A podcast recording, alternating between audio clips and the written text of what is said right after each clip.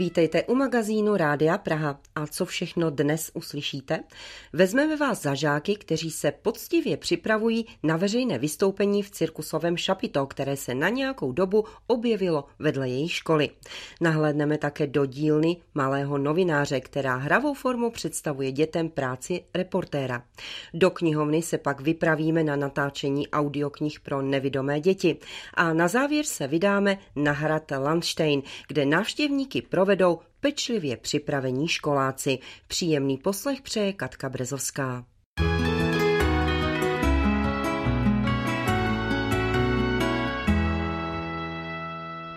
Žáci v záhoří u písku vyměnili na chvíli školní lavice za cirkusové šapito.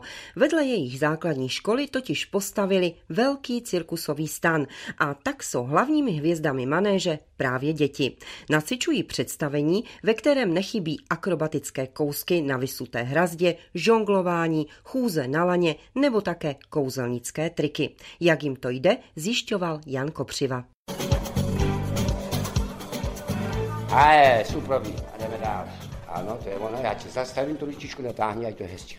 Ven, jastříkej, jastříkej, dozadu. Jan Lagronu senior právě s dětmi trénuje klauniádu. Žáci tady tento týden vyměnili školní lavice za cirkusové šapito. Během tří dnů nacičují program, ve kterém neschází ani vystoupení fakírů. Připravit, pozor, hap. Super, to popředu. Eh, nacvičujeme skok do, do střepu. Jo, máme tady sklo, střepiny, děti právě do nich skáčou. Všechno je samozřejmě bezpečný. Připravujeme se na generálku. Jo. Nemáme jenom střepy, máme i hřebíky, na kterých si děti budou stoupat i lehat a pak budou samozřejmě pracovat jako fakíři s ohněm. Vysvětluje další člen cirkusu Happy Kids Roberto. Žákně 8. třídy Eliška má za sebou právě akrobatickou lekci na vysuté hrazdě. Ještě nikdy jsem necvičila na vysuté hrazdě. Párkrát na hřišti jsme si hráli, ale tohle to je poprvé. Výuka probíhá tak, že trenér nám vysvětlí cvik a my ho potom zopakujeme. Naučila jsem se dělat anděla, potom váhu na hrazdě. Je to něco nového.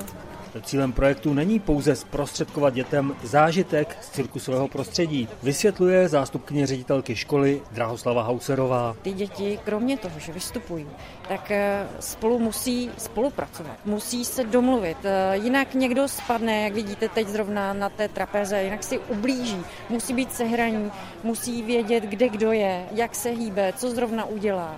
Eh, musí si věřit, ta důvěra tady musí být obrovská.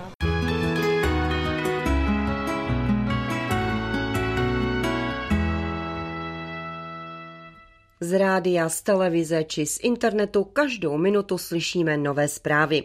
Vytváří je hlavně novináři a právě z jejich profesí seznamuje projekt Rádia Junior v seriálu nazvaném Dílna malého novináře. Vytvořili redaktoři zpravodajství a na pomoci vzali žáky z různých škol. Redaktorka Michála Vetešková se byla mezi žáky prvního stupně základní školy v Praze ptát na to, co je to pres. Pres znamená tisknout, jako do překladu do češtiny. Novináři, noviny, mezinárodní slovo pro novináře a noviny. To znamená, že když někam já jdu točit reportáž na nějaké místo, tak většinou musím mít označení, že jsem pres. Takže můžu do míst, kam třeba obvykle lidé nemůžou. Když někam jdete, tak když to máte někde napsané, tak to znamená, že vás, jako že jste novinářka nebo nějaký novinář? Sofie, Matouš a další školáci pochopili přesně, že novinář se díky označení pres dostává i na místa, kam lidé běžně nemůžou. Jejich kamarádka Elza, novináře, si představuje jako člověka, který umí všechno říct zkráceně a umí si své informace vyhodnotit a vyhledat. A tito novináři píšou články do novin, natáčí reportáže pro televizi nebo pro rádio. Pracují v médiích, tedy ve sdělovacích prostředcích, protože sdělují lidem zprávy. V České republice jsou média buď soukromá privátní nebo veřejnoprávní. Pro posluchače je mezi nimi nejvýraznější rozdíl v tom, že priváty musí mít hodně reklam, jak vysvětlují žáci Pražské základní školy Karla Čapka aby se uživilo to rádio, aby mm. dostalo peníze. Na stanicích Českého rozhlasu je minimum reklam, skoro žádná reklama. Z čeho žije ten český rozhlas? Jakoby z poplatků lidí, kteří si prostě jako platí za to, aby měli nezávislé médium, což v podstatě zaručuje tu nezávislost. A o nezávislosti média veřejné služby mluvil nejenom 11-letý Tobiáš. O nezávislosti jako o poslání veřejnoprávního českého rozhlasu mluvil i reportér Vojta Koval. Je důležité, aby takové veřejnoprávní médium nebo veřejnoprávní média existovaly, aby tady byl někdo, kdo se aspoň snaží popisovat skutečně ty věci tak, jak jsou, aby eh, nebyl zaujatý a aby třeba neprosazoval vlastní názor jenom proto, že se mu to zrovna hodí.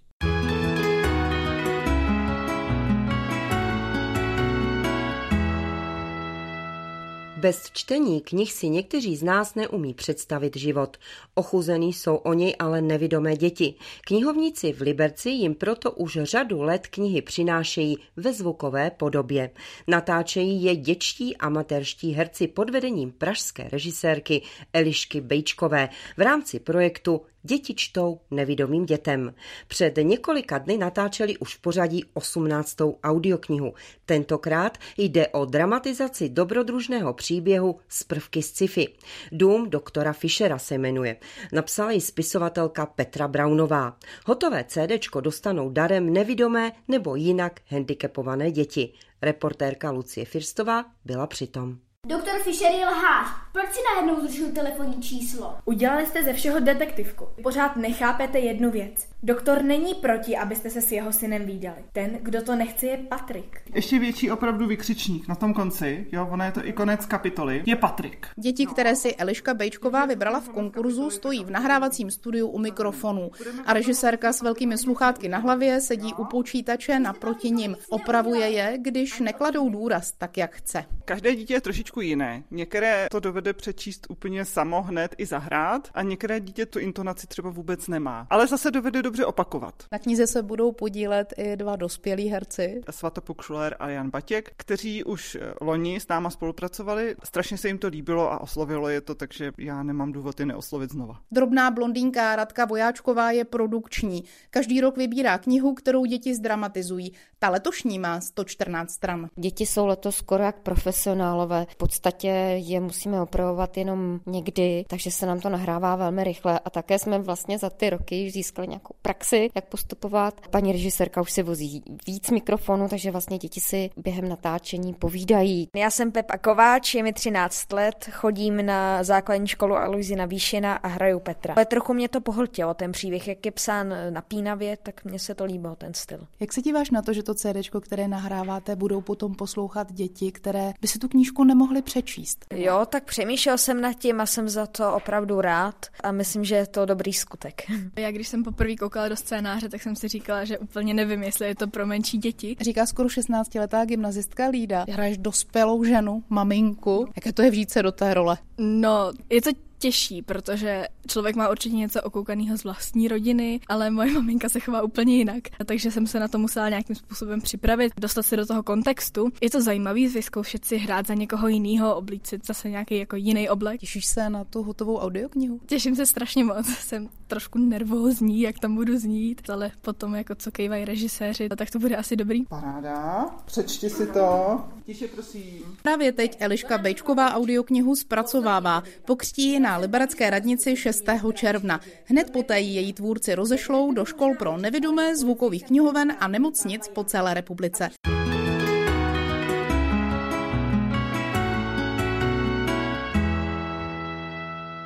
Hrad Landstein bude mít na jeden víkend nové průvodce. Bude jich přes 30 a budou to děti ze základní školy. Připravovali se na to celou zimu a teď poctivě trénují přímo na hradní zřícenině. Jak jim to jde, byla zjistit Lucie Hochmanová. Ráďo, ty začínáš, takže protože budeš začínat takhle dopoledne, sluníčko je tamhle, takže stojíš správně, aby lidi se nekoukali na tebe do sluníčka, takže takhle v tomhle směru a pěkně ukazovat a hlavně nahlas. Já jdu na stranu a jestli tě neuslyším, tak je to špatně. Kastelanka Lanštejná Eliška Nídrová rozdává dětem rady, jak správně provádět návštěvníky. Žáci čtvrté třídy ze Slavonické základní školy a z málo třídky ze Starého města pod Lanštejnem se na roli průvodců během zimy připravovali ve škole. Teď poprvé zkoušejí přímo na hradě. Tento způsob provádění se dělal na čtyřech zámcích a hradu na Vysočině. A velmi se mi to zalíbilo a paní ředitelka tehdy ve Starém městě pod Lanštejnem, kde je velmi akční škola, tak říkala, že by se jí to také líbilo. Husité Lanštejn dobývali, protože tehdejší majitel Lipold Krajíř společně s jinými jeho českými pány vytáhli v červnu roku 1420 k táboru, aby ho pobořili. Nastoupí průvodce z další skupiny. Prosím, následujte nás na další zastavení. Tak a půjdete první před lidma, aby oni věděli, kam mají jít. My průvodce vůbec nemáme, takže ty texty, které děti se učili, které říkají, jsou texty, které jsme vymysleli speciálně pro ně. Teda já jsem je napsala a oni si je upravili do pusy tak, aby jim tam dobře šli. Tu čtyřku to jsem se dobře naučila, ale pak když jsem zjistila, že budu i průvodce v desíte, tak jsem si prvně myslela, že to nezvládnu, ale je to lehký, jako když se to naučíš, tak už prostě to. Zhodnotila jedna z budoucích průvodkyň. Součástí prohlídek vedených dětmi budou i hrané scénky. Kde je ten chlap? Pan spolu už je na cestě a my jsme ještě nezačali. Jestli pán zjistí, že nejsme hotovi, to bude rajt. Kde seš, chlape? Promiňte, pane Pulkrabí, ale nedaří se dokončit panské světnici. To snad ne, a když tu dělá tu bránu, hned, pane, už jede. Hned, pane Pulkrabí. Příprava na prohlídky je pro děti i netradiční způsob, jak se o hradu v blízkosti jejich školy něco dozvědět. Já jsem nevěděla, že pan krajíř třeba to kradl. Tady bylo tolik majitelů. Že do toho zasázel blesk, to jsem nevěděl. A že potom hrad vyhořel. No. Teda. Že se tady něco i nachází pořád v téhle době. Že hrad je tak hodně starý, mě vůbec nenapadlo.